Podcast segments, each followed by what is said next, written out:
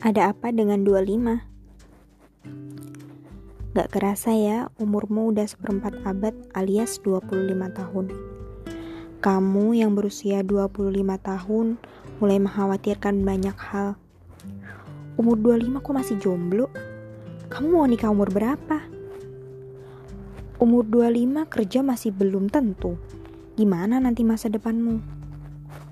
Umur 25 itu harusnya kamu udah nyicil rumah kamu mau numpang selamanya di rumah orang tuamu? Lihat tuh teman-temanmu. Udah pada nikah. Karirnya udah bagus. Banyak yang lanjut kuliah di luar negeri. Lah kamu? Kok gini-gini aja sih? Kamu yang sekarang umur 25 pasti berat ya. Belum selesai dengan perjuangan melawan kegelisahan diri, ditambah lingkungan yang semakin menekan Serasa semua anak panah sedang menuju ke arahmu. Dada terasa sesak. Kadang kita merasa everything ends in 25. Memang bagus ketika kamu 25 tahun udah punya segalanya. Udah menikah, udah punya rumah sendiri, punya mobil, kerjaan lancar, omset puluhan bahkan ratusan juta. Itu bagus.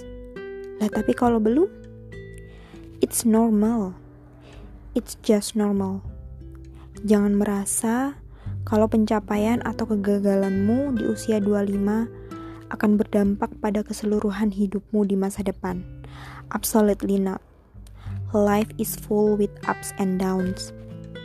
Kalau nggak jatuh sekarang, bisa jadi besok atau lusa kamu akan jatuh. Kalau belum sukses sekarang, masih ada hari esok buat mencoba kembali, dan kesuksesan masih bisa kamu raih.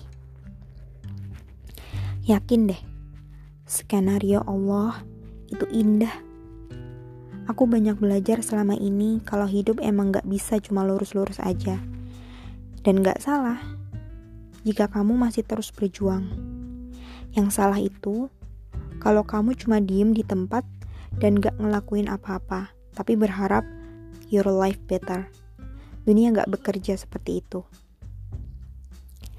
Dan untuk kita semua, termasuk aku yang ngomong ini, berhenti buat ngurusin hidup orang lain. Fokus sama hidup kita masing-masing. Kita semua gak suka diriwihin orang lain, jadi stop buat ngeriwihin hidup orang lain, alias ngurusin hidup orang lain. Bagi kalian yang merasa banyak orang yang ngurusin kehidupan pribadimu, coba cek dalam diri dulu. Apa kamu udah berhenti ngurusin hidup orang lain? Atau jangan-jangan kamu masih suka gibah sana-sini, ngomongin aib orang, tapi ketika kamu diomongin, kamu merasa jadi korban? Semua harus kita mulai dari diri sendiri dulu. Kamu gak suka di body shamingin? Maka stop body shaming ke orang lain. Stop bilang, ih kamu kurusan ya? Ih kok kamu gendutan? Atau sesimpel bilang ke anak orang, eh dedeknya kok pesek sih? Karena sadar atau enggak, itu juga termasuk body shaming loh. Aku baru sadar ternyata body shaming itu bukan aja terjadi pada generasi kita, tapi ini udah terjadi pada generasi ayah ibu kita, kakek nenek kita, kakek dan nenek buyut kita.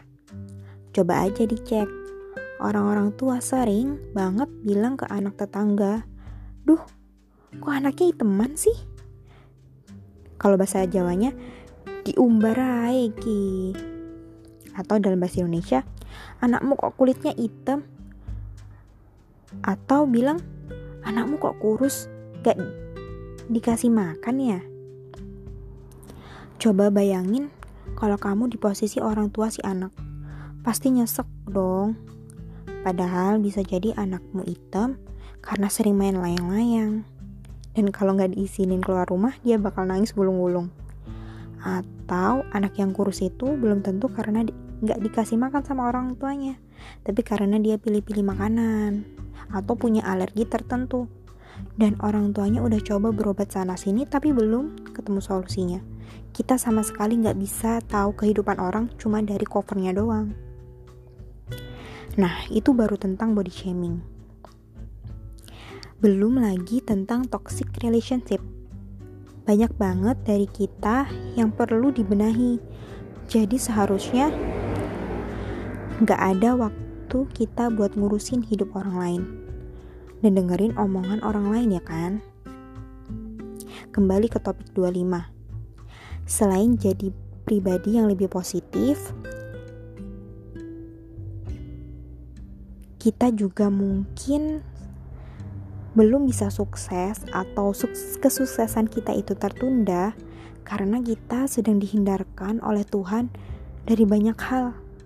Misal, pernikahan yang prematur, kesuksesan yang melenakan dan menyesatkan. Percaya deh, Allah Subhanahu wa Ta'ala itu udah set up, up timing yang tepat untuk kita masing-masing. Masalahnya adalah kamu mau sabar nggak? Kamu mau berjuang apa enggak? Atau kamu udah cepat aja menyerah? Jangan sampai kita menyerah dan berhenti padahal kita sedikit lagi sampai ke tujuan dan impian kita. Nah, buat kamu semua yang sekarang sudah 25 atau lebih, jangan pernah menyerah dan yakin bahwa kalian punya waktu masing-masing untuk bersinar.